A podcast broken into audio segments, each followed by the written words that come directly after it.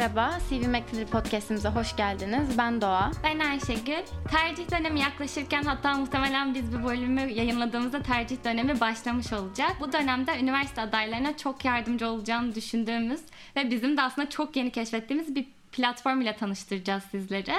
Ve bugün Unico ile birlikteyiz. Sunduğu hizmetleri ve bu stresli süreçte hangi konularda öğrencilere destek olabileceğini ilerleyen dakikalarda sizinle detaylıca paylaşıyor olacağız. Ama başlamadan önce bu bölümümüzün konu Unico kurucularından biri Cem Aydınok ile birlikteyiz.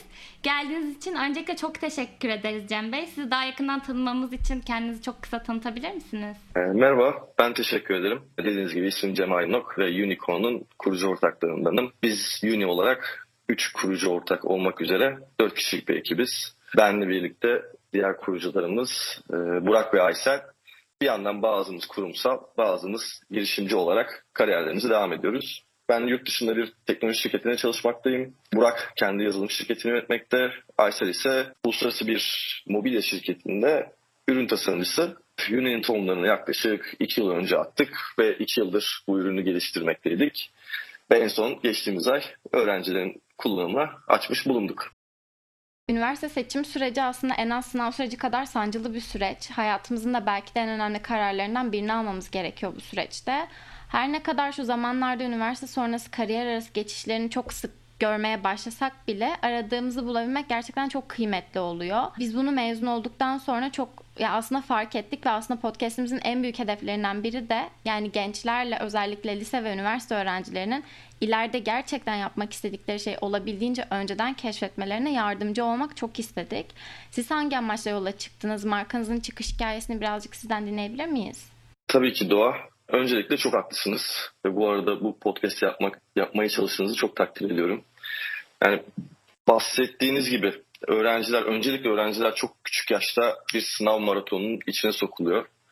Ve bu büyük rekabetin içine giriyorlar. Ondan sonra da 17-18 yaşlarında hayatlarıyla ilgili belki de en zor kararlardan birini almaları bekleniyor. Yani kısaca nereden bakarsanız bakın elinizde kalan yani adalet sorgulamasına eleştiri çok açık bir süreç. Aslında Uni bir açıdan buna tepki olarak doğdu platform olarak. Bu şekilde düşünebiliriz. Ee, biz Uni'nin kurucuları olarak sizin gibi bazı şeylerin sonradan farkına vardık. Ve bu konuda aslında öğrencilerin daha bilinçlenmesini ve daha eğitimli kararlar vermesini istiyoruz. En büyük amacımız bu. Markanın çıkış hikayesine gelecek olursak bizi dinleyen öğrenciler belki içinde doğmuş olabilirler. Ancak şunu söylemeliyim, dijital dünya hayatı çok değiştirdi. Birçok sektör ve meslek için hayatımızı kolaylaştıran birçok uygulama devreye girdi. Ancak eğitim sektörü için aynı, aynısını söylememiz zor. Geleneksel yapıdan hala çıkamamış bir alan var aslında karşımızda.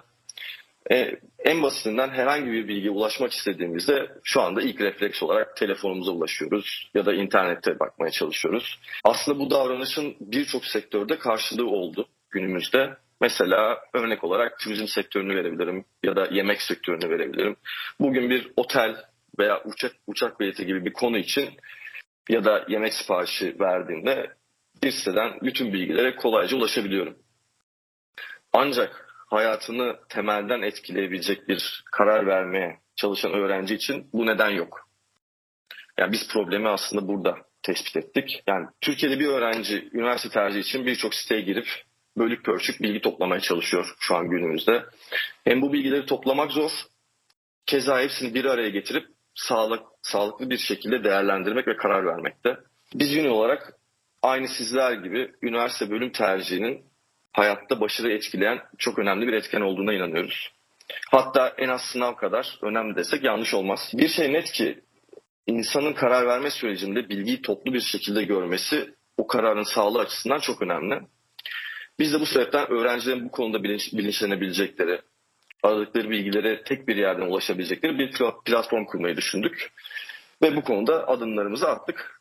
Çalışmalara başladık. Biz de aslında detaylıca platformunuzu incelemeye çalıştık. Burada e, bir şey dikkatimizi çekti. Aslında söylem olarak üniversiteni bu söylemiyle öğrencilere hitap ediyorsunuz ve baktığımızda aslında süreçteki nihai hedefimiz meslek seçimi ve gün sonunda ileride yapmak istediğimiz mesleğe karar vermek istiyoruz. Ama süreçte de gözlemlediğimiz gibi okul seçimi de çok etkileyici bir faktör olabiliyor. Ben kendi adıma da aslında diş hekimliği okumak isterken Koç'ta okumak istediğim için endüstri okumaya itti beni e, okul faktörü. Çünkü diş hekimliği mesela Koç'ta yer almıyordu. Belki şu an Koç'ta diş hekimliği olsaydı ben diş hekimi olabilirdim gibi birçok aslında hayatımızdaki önemli e, şeyi değiştirebiliyor bu faktörde.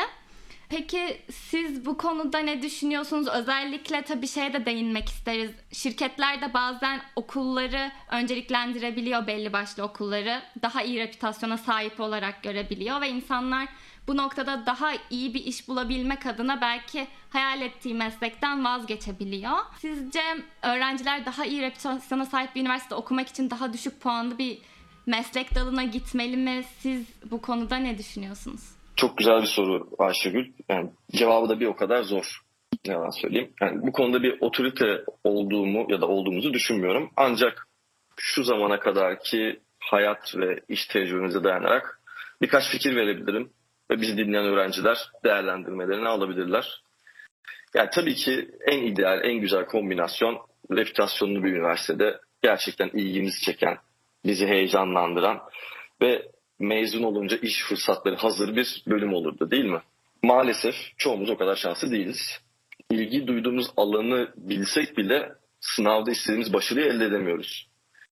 Yani her sene 2-3 milyon kişinin girdiği bir sınavdan bahsediyoruz. Dolayısıyla çıta çok yüksekte. Ya bu arada sınav başarısı ile meslek kariyer başarısının aynı olmadığını söylemeliyim. Yani sınav becerisi dediğimiz apayrı bir disiplin. Hem disiplin hem konsantrasyon hem de soğukkanlılık gerektiriyor. O kesin. Ve bunlar çok önemli etkinlikler. Ama emin olun ki şu an gıpta ile baktığınız birçok insanın YKS gibi bir sınavda başarısız olma ihtimalleri de bir o kadar yüksek. Yani sınavda başarısız oldum diye kimse yelkenleri indirmesin. Hayatta sizi bu sınavın ölçtüğünden ziyade daha farklı yetkinlikler yukarıya taşıyacak. Yabancı dil, duygusal zeka, eleştirel düşünme gibi gibi. Neyse konumuza dönecek olursak yani diğer taraftan baktığımızda hani bu kadar öğrencinin rekabet ettiği bir sınavda başarılı olacağım diye haklı olarak öğrenciler hayatının çoğunu sadece ders çalışarak geçiriyorlar. Peki yani bu maraton içerisinde hani ilgilendiğimiz şeyi bu kadar ders çalışırken ilgilendiğimiz şeyi zaman nasıl bulacağız? Yani nasıl bir öğrenci zamanı bulabilir? Nitekim yani birçok öğrenci de sınavda başarılı olmasına rağmen ilgi alanını keşfetmediklerinden ötürü seçtikleri bölümde bocalıyorlar. Hani yukarıya tükürsen e, bıyık aşağı tükürsen sakal gibi bir e, durum var. E, ve bu çok doğal. O hayatta ne yapacağını, ne yapacağını bulmak aslında biraz böyle hani e, Amerikan tabiriyle milyon dolarlık bir soru. Temele bakmak gerekirse yani şu ana kadar hayatta başarılı olduğu gördüğüm her insan öncelikle tutkulu olduğu işi yapıyor. Gerçekten ilgi duyduğu için kendini bu konuda geliştirmesi ve bu konuda uzmanlaşması çok doğal gerçekleşmiş. O yüzden hani sadece üniversite seçiminde değil hayatın her alanında gerçekten neye tutkulu olduğumuzu ve merak duyduğumuzu iyice sorgulamamız çok mühim bence. Ya tabii ki iyi reputasyonlu üniversitelerin bu itibarı kazanmalarının sebepleri var. Kültürü, hocaları, öğrencilere sağladığı koşullar, içerideki dayanışma, öğrenci, öğrenciler arası diyalog ve en önemlisi vermeye çalıştığı vizyon. Yani bu öyle her üniversitede bu, bulamayacağımız artılar. Üniversite reputasyonu iş bulmada kesinlikle olumlu yönde bir rol aldığını da söyleyebiliriz. Ama bu durum tercih için tek etken olmamalı kesinlikle. Biz buna inanıyoruz. Çünkü biraz önce bahsettiğim gibi bölüm meslek seçimi dediğimiz kısım bizim geleceğimizi belirleyen ana etmen aslında. Üniversite aslında yavaş yavaş bizim hayatın çeşitli alanlarında uzmanlaşmaya başladığımız bir yer. Sadece iyi bir üniversite diye hiç ilgimiz olmayan bir alanı seçersek derslerde derslerde bölüm hakkında derinlere indiğimizde içgüdüsel olarak öğrenmeye çok hevesli olmuyoruz. Dolayısıyla da derslerde başarılı olmamız da oldukça güçleşiyor. Yani aslında bir açıdan da bakarsak başarılı olsak ne işe yarayacak? Yani sevmediğimiz bir alanda ne kadar ileriye gidebiliriz üniversitenin sonrasında? Yani burada bir biraz amaçsızlık hüküm sürebilir. ve bence amaçsız olmak hayatta bizi geri tutan en önemli etkenlerden. Bu kesinlikle üniversitedeki kimliğimizi, ruh halimizi etkileyecektir. Çok yakın arkadaşlarımla örnekler verebilirim. Bir arkadaşım işte o zaman ÖSS'si, bugünün YKS'si ilk bine girdi ve elektrik elektronik mühendisi gibi aslında Türkiye'de en çok, o dönem en çok, bu zamanda sanırım en çok aranan e, bölümlerden birine girdi. Ama 2-3 sene boyunca hani derslerinde şey olamadı, hani ilerleyemedi, ileri gidemedi. Ta ki 3 sene sonra bölümünü işletmeye çevirinceye kadar. Ondan sonra hocaların göz bebeği, bölümün birincisi, şu anda zaten doktorasını da bu bölümden yaptı. Aynı şekilde başka bir arkadaşım e, kimyager olmak için, yani kimya okuyordu. Ben yani mezun olduğunda hala kimya okumaya çalışıyordu. Ondan sonra şimdi kendisi grafik tasarım bitirdi. Yine o da hocaların göz bebeği, bölümün birincisi. Hani hayat bizi belli yerlere savuruyor kısacası. Yani bunların hepsini göz önüne aldığımızda tabii ki yani tabii ki kimseden hayatların sonuna kadar icra edecekleri işi hemen böyle 17-18 yaşında çözmesini beklemek çok yanlış. Örnek olarak ben 24-25 yaşında çözdüm. Bu noktalara gelebildim. Ama en azından bir şeye ilgi duyduk. Yani öğrencilerin bir şeye ilgi duydukları, ister istemez kendilerini araştırma yaparken buldukları, okurken buldukları bölümleri puanları tutmasa bile en azından kesişim kümesini, kesişim alanları seçmesi bence daha mantıklı ve daha önemli. Yani arada uçurum olmadığı sürece üniversite reputasyonu ikinci sırada gelebilir bence bizce. Yani biz yani toparlamak gerekirse tutkulu olduğumuz bir alandaysak ve bu konuda aksiyon oluyorsak emin olun mezun olduktan sonra yani bu konuda tutkulu diğer insanlar, bir yere gelmiş insanlar sizi fark edecek. Önemli olan bizim e, merak ettiğimiz, tutku olduğumuz işi yapmamız, o konularda kendimizi geliştirmemiz. Aslında iki şeye ekleme yapmak istiyorum ben de. Hep şeyi konuşuyoruz aslında kendi aramızda da Türkiye'nin eğitim sisteminin ne kadar kişiyi kendini keşfetmesine çok yardımcı olamadığını ve bu yüzden belki de birçoğumuzun 20'lerimizin sonunda ya da üniversiteden mezun olduktan sonra bu arayışa girip depresyon gibi bir süreç geçirmemizin aslında çok doğal olduğunu hep konuşuyoruz kendi aramızda da. Ama bir yandan da böyle şunu düşünmeme sebep oluyor.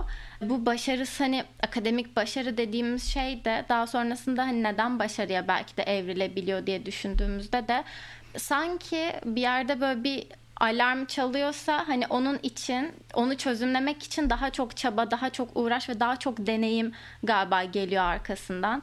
Belki nispeten ortalama ve üzeri başarıya sahip olan öğrencilerde de mezun olduktan sonra o yaşanılan en küçük ufak bir başarısızlık çok demoralize etmeye itebiliyor insanı. Bunların arasında da belki de çok git gel dengeleri var. Yani kesinlikle üniversite sınavı her şey demek değil ama işte iyi bir okula da girmeye çalışıyoruz gibi gibi yine çok fazla parametrenin etrafında geziniyoruz ama gerçekten bir noktada evet her şey demek değil. Bir diğerinde de mesela şeyi hani tartıştık biraz önce. Ayşegül'ün verdiği örnekte de hani diş hekimliği gibi aslında bir bölüm. Ya mimarlık, diş hekimliği, tıp evet bunlar okunmadan en çok fazla yapılabilen meslekler değil. Ama mesela daha işte İngiliz dili ve edebiyatı, sosyoloji, felsefe tabii ben hep böyle sözel geliyor şu anda aklıma ama hani sonuçta bunları okuduktan sonra da bir hani işletmecinin yaptığı işte belki PR'a, belki marketinge, belki insan kaynaklarına bu tür alanlara da geçişler var. Orada mesela çoğunlukla ben de kendi çevremden gördüğüm üzere daha iyi reputasyonlu bir üniversitede okumak için bu tarz bölümler seçilip daha sonra kurumsalda böyle alanlara da yine yönelim çok fazla olabiliyor. Diş hekimliği, tıp bunlar çok ne yazık ki çok ekstrem ve uç örnekler olarak kalabiliyor bahsettiğin yani konuda ve sorduğun soruda bu kesişim kümeleri Hani bu işin tabanını çok önemli oluyor. Yani biz ünlü olarak ileriki hedeflerimizden biri de bu bölüm, okuduğumuz bölümle meslekler arasındaki bağlantıyı, köprüyü kurmak. Dediğim gibi hani diş hekimliği gibi bir bölüm çok daha spesifik e, yaklaşırken ve aslında hani orayı seçtikten sonra başka bir çıkış yolumuz hani başka bir üniversite okumadığımız zaman olmayabilir. Dediğim gibi sosyal bölümler daha farklı alanlara gidebiliyor. Bu da biraz aslında hani sosyal bölümlerin, sözel bölümlerin daha hani iş dünyasında hani bir yerlerde karşılığının daha çok olması yani beyaz yaka dünyasında. Ama tabii e, bir doktor olmak farklı, bir e, kurumsal hayatta beyaz yakalı olmak farklı. İşte e, dediğim gibi çok fazla bağlantı noktası var. Tercih çok geniş kapsama yayılabiliyor ve bizi derinden etkileyebiliyor. O zaman Uni'ye değinmişken aslında biz de Uni hakkındaki sorularımıza geçmek istiyoruz. Siz aslında üniversite tercih sürecinde öğrencilere hangi noktalarda destek oluyorsunuz? Verdiğiniz hizmetleri biraz paylaşabilir misiniz? Tabii ki. Ya öncelikle belirtmek istediğimiz çok yeni bir oluşumuz. Oyun oynayan dinleyicilerimiz varsa bilirler. Uni şu anda hani beta veya alfa test seviyesinde diyebiliriz. Daha yapacağımız, geliştirmemiz gereken çok şey var. Bugün bu podcast'te bile konuşabiliyoruz e, gidebileceğimiz yerleri. Çünkü çok geniş bir alan e, gerçekten. Özellikle şimdi kullanıcı deneyimine odaklanıyoruz. Çünkü çok geniş bir spektrumdan çok geniş bir kitleye e, hitap ediyoruz. Şu anda öğrencilerden aldığımız geri bildirimleri takip ederek geliştirmeleri en hızlı şekilde yapmaya çalışıyoruz. Öğrenciler, ilgilenen öğrenciler bizi sosyal medya sayfalarımızdan takip etsinler. Ürün demolarımızı, tanıtımlarımızı izlesinler. Çünkü dediğim gibi kaybolmak olabiliyor arada. Uni'ye gelecek olursak, yani nihai amacımız e, biraz önce bahsettiğimiz Türkiye'deki üniversite adaylarının hem sınav hazırlıklarında hem de üniversite tercihlerinde ihtiyaç duyabilecekleri her türlü bilgi ve kaynaklara en kolay şekilde ulaşmalarını sağlamak.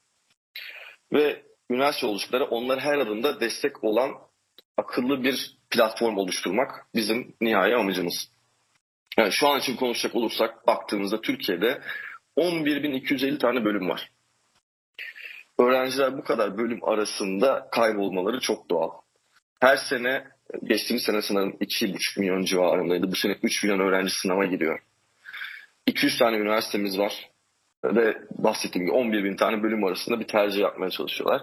Ve sadece bu kadar üniversite sınavına gelen kişilerden sadece 850 bini yani yarısından azı üniversitelere yerleşebiliyor. Yani biz bu duruma cevap olarak şu an ana özelliğimiz, şu anki ana özelliğimiz üniversite bölüm araştırması için Türkiye'deki belki de dünyadaki en gelişmiş arama motorunu kurmak oldu. Buradan başladık. Biraz önce bahsettiğim bu e, keşmekeşi, bu kargaşayı dindirmek adına bu arama motoruna ileri seviye filtreleme özellikleri getirdik. Öğrencilere artık üniversite, şehir, puan, başarı sıralaması gibi birçok parametreyi kullanarak onlara en uygun üniversite veya bölümleri kolayca bulabilecekler. Peki bulduktan sonra ne oluyor? Artık öğrenciler bu ilgilendikleri bölümler hakkında direkt o bölüme özel, üniversiteye değil, direkt o bölüme özel bilgileri bulabilecekler. O bölümün akademik kadrosu, geçtiğimiz seneki yerleşen öğrenci dağılımı, yurt dışına giden öğrenci sayısı gibi bölüm spesifik bilgiler var. Keza üniversite hakkında da yine öğretim kadrosunun toplamı, üniversitenin tanıtım filmleri, olanakları, konumu gibi tercihlerinde böyle kritik rol oynayabilecek bütün bilgilere ulaşmak artık ile bir dakikalık iş. Bunların üzerine öğrencilerin kendi listelerini oluşturmalarını sağlıyoruz. Yani ilgilendikleri bölümü kaydedebilecekler, listeleri oluşturabilecekler. Ve bunları kaydettikten sonra, liste oluşturduktan sonra karşılaştırabilecekler. Aslında YÖK'te ve üniversite sitelerinde ve sosyal medya kanallarında paylaşılan ve bölümleri ve üniversiteye özel çok fazla bilgi var. Ama dediğim gibi bunlara ulaşması çok zor. Biz bunların önemli olanlarını öğrenciler için yönünde birleştirdik ve artık bütün bu bölümleri öğrenciler yan yana koyup karşılaştırabilecekler. Genel olarak bu şekilde. Peki şeyi de sormak istiyoruz biz aslında. Şimdi tabii ki biz gerekli tüm bilgileri açıklamalar kutusuna ekleyeceğiz bölümümüzün altında dinleyicilerimize detaylı bakabilsin diye. Sizce hani ilk tercih yaparken ve sitenize girdiğinizde ilk ba- nereden başlaması gerekiyor öğrenciler? İlk hangi tool'u kullansınlar? Ya da işte sizin e, önceliklendirdiğiniz ve süreci kolaylaştıran bir başlangıç noktası var mı? Yani tabii her şey biraz aramayla başlıyor, araştırmayla başlıyor. O yüzden e, tabii ki bulmak, e, üniversite bul ile başlasınlar. Ama bizim ulaşmak istediğimiz, öğrencileri varmasını istediğimiz nokta kesinlikle karşılaştırma. Yani tercih döneminde mesela ben çok arada kaldığımı hatırlıyorum. Ve bu noktada bazen üniversitelerin sunduğu imkanlar aslında üniversiteler hakkında çok şey anlatıyorlar. Ve bölümler hakkında çok şey anlatıyorlar. İşte akademisyen kadro, kütüphane, basılı kitap sayısı. Ya ben kendi tercih dönemimde bilmiyorum sizin için nasıldı. Bu tip farklardan çok haberdar değildim. E, bu konuda birisi yol gösterse çok faydalı olabilirdi benim için. Aslında biz burada bu özellikleri öne çıkarmak ve öğrencilerde bu bilinci yaratmak istedik. Umarım başarılı olacağız. Yani şu anda yani genel cevap vermek ve ise Uni'deki bütün özellikleri kullanabilirler ama kesinlikle karşılaştırmaya gitmeye özellikle çaba sarf etsinler ve üniversiteler bölümler arasındaki farkları bir de bu gözden görsünler. Peki sizce üniversitede seçim yaparken bu işte şehir seçimi olsun bunlar da tabii ki de çok aslında önemli olabiliyor bazen. Çünkü bütçeye göre bir seçim yapmak ya da oradaki mesela üniversite hayatının kişiye katabilecekleri çünkü sonuçta bir binaya gidip de hani orada oturup okumak değil üniversite hayatı dediğimiz şeyde. Bu başka hani kriter olarak sayabileceğiniz şuna da bakabilirler tercih döneminde bunlar çok önemli diyebileceğiniz şeyler var mı? Hı hı. Ya, evet, şehir kesinlikle önemli. Aslında Uni'de ileride yapmak istediklerimizden biri de yani bir şehirde bir geçim, şehrimin bir geçim indeksini oluşturmak. Şehirdeki maddi ve manevi kaynaklara dikkat etmeleri lazım. Bazı üniversitelerde, bazı bazı öğrenciler de üniversiteleri o şehre gitmek için seçebiliyorlar. Bu tamamen hani haklı olabilecek bir nokta. Burada ama ve lakin sürprizlerle de karşılaşmalarını istemeyiz. Bazı üniversitelerin yerleşkeleri çok büyük, çok geniş bir yerde. Konumlarını kontrol etmeleri, gerçekten o şehrin içinde mi yoksa dışında bir yerde mi kontrol etmeleri çok önemli oluyor. Biz hani e, bahsettiğim gibi ilk aklımıza gelen birçok şeyi koymaya çalıştık. İleride yapacaklarımız arasında Doğa senin bahsettiğin gibi şehirlerin de detaylarına girmek var. Bir İstanbul'da yaşamlı, bir Ankara'da yaşam ya da bir İstanbul'da yaşamla bir Eskişehir'deki yaşam arasında çok büyük farklar var. Bizim hayatımızı etkileyebilecek. Bunların da detayına girmek istiyoruz. Öğrenciler de tabii ki Uni birçok şey onlar için yapmaya çalışıyor. Bahsettiğimiz gibi eğitimli karar vermesi için birçok bilgiyi topluyoruz. Ama belki kendi araştırmalarını yapsınlar. Şehirlerdeki yaşam koşullarına kesinlikle göz atsınlar. Bir de şeyi soralım o zaman. Yurt dışı imkanları sitenizde yer alıyor mu? Üniversitelerin bildiğimiz gibi hani Erasmus gibi exchange gibi öğrencilere sağladığı bazı yurt dışı imkanları oluyor. Bunun yanında da çift ana dal imkanları her üniversitenin kendine özel öğrencilere sunduğu farklı imkanlar oluyor. Bunları da sanırım benim anladığım kadarıyla ve gözlemlediğim kadarıyla üniversiteni karşılaştırdığımız tarafta görebiliyoruz değil mi? Çapı henüz göremiyoruz. Çap birazcık da bizim için editoryal anlamda biraz daha çaba sarf etmemiz gerekiyor. Ama ve lakin yurt dışı imkanlarını görebiliyoruz. Evet karşılaştırma kısmında görebilirler. Bir de bölümlere özel spesifik olarak bir bölümün geçtiğimiz sene yurt dışına ne kadar öğrenci gönderdiğini görebilirler bölüm sayfasında üniversitenin özel. Buna özellikle dikkat etmeye çalıştık. Çünkü biliyoruz ki biz ben de kurucularımız, kurucu diğerleri de hayatlarında yurt dışı önemli bir geçiş noktası, önemli bir katkı sağladı. Erasmus olsun, Work and Travel olsun. Tabii ki üniversite üzerinde e, Erasmus'a odaklanıyoruz. Erasmus, Farabi, Mevlana gibi değişim programları var şu an Türkiye'de ve biz bu, bunu her bölüm için ve bunu YÖK paylaşıyor her bölümün ne olduğunu. Tabii ki bulması zor oluyor, öğretmesi zor oluyor. Biz bunu hepsini direkt YÖK'ten aldığımız bilgilerle e, Uni'ye koyduk. E, tabii ki öğrenci eğer öğrencilerin amacı bence yurt dışına gidebilmek olmalı. Eğer böyle bir amaçları varsa kesinlikle e, Uni'den bunu kontrol etsinler. O bölümün bölüm, o bölüme başlayarak yurt dışına gitme ihtimallerini de değerlendirmelerine alabilirler. Peki son sorumuzla devam edelim o zaman. Bunu da size çok sormak istedik. Üniversite tercih döneminize dönüyor olsanız ve o zaman Unico var olsaydı en çok ya da en sık hangi hizmeti kullanırdınız? Hı hı. Biraz önce aslında onun cevabını verdim. Kesinlikle karşılaştırma. Biz en başta Unico'yu aslında üniversiteyi bulmak, bulmayı kolaylaştırmak adına başladık. Ama ondan sonra böyle e, sektörü araştırdıkça, öğrencilerle konuştukça yani bir Koç Üniversitesi ile Sabancı Üniversitesi arasında kalan ya da yani vakıf anlamında ya da bir Ege Üniversitesi, 9 Eylül Üniversitesi arasında kalan o kadar çok fazla kişi var ki. Ben de bunu yaşadım. Belki siz de yaşadınız. Orada işte belli karşılaştırmada sunduğumuz bazı bilgiler aslında çok faydalı olabileceğini düşünüyoruz. O yüzden ben hani eğer öğrencilik döneminde olsaydım e, kesinlikle karşılaşmadaki bilgilere çok çok daha fazla sık göz atardım. Birçok liste eklerdim. 3, 4, 5, 6 birçok bölümü karşılaştırabiliyorsunuz. Geldiğiniz için çok teşekkür ederiz. Bizim için çok keyifli bir sohbet oldu. Zaten biz aslında fikri gördüğümüzden beri bize çok yeni keşfettik. Bizi oldukça heyecanlandıran da bir fikir oldu ve e, direkt sizle detaylıca konuşmak istedik. Özellikle hem tercih dönemine denk gelmesi de çok anlamlı oldu bizim için. E, eminiz ki dinleyicilerimiz için çok faydalı olmuştur ve yeni keşfedenler için de bence olabildiğince zaten bu bölümü hızlıca koymaya çalışacağız ki tercih dönemine yetişsin ve e, dinleyicilerimiz faydalanabilsin diye. Eklemek istediğiniz bir şey var mı yoksa kapanışa geçebiliriz. Ben teşekkür ederim Ayşegül Doğa. Bize ulaştığınız ve beni davet ettiğiniz için. Umuyorum hep birlikte sizin bu podcastiniz, bizim Uni platformumuz, öğrencilerinin bu zor döneminde birazcık daha e, katkı sağlayacağız. Etrafı aydınlatacağız. Eklemek istediğim bir şey yok. Tekrar çok teşekkür ederim. Kendinize çok iyi bakın. Biz de tekrar çok çok teşekkür ederiz zaman ayırdığınız ve buraya konuk olarak geldiğiniz için. O zaman bugünlük de bu kadar diyelim mi? Bence diyebiliriz. Eğer bu bölümü beğendiyseniz tüm sevdiklerinizle bizi sosyal medya hesaplarınızda paylaşırsanız çok mutlu oluruz. Sorularınız ve aklınıza takılanlar için bize her zaman mail adresimizden ulaşabilirsiniz. Bu bölümde konuştuğum, konuştuğumuz tüm linkler, bilgiler ve bize ulaşabileceğiniz ve Uni'ye de ulaşabileceğiniz tüm adresler aşağıda açıklamalar kutusunda yer alacak. Sizi seviyoruz. Bir sonraki bölümde görüşürüz.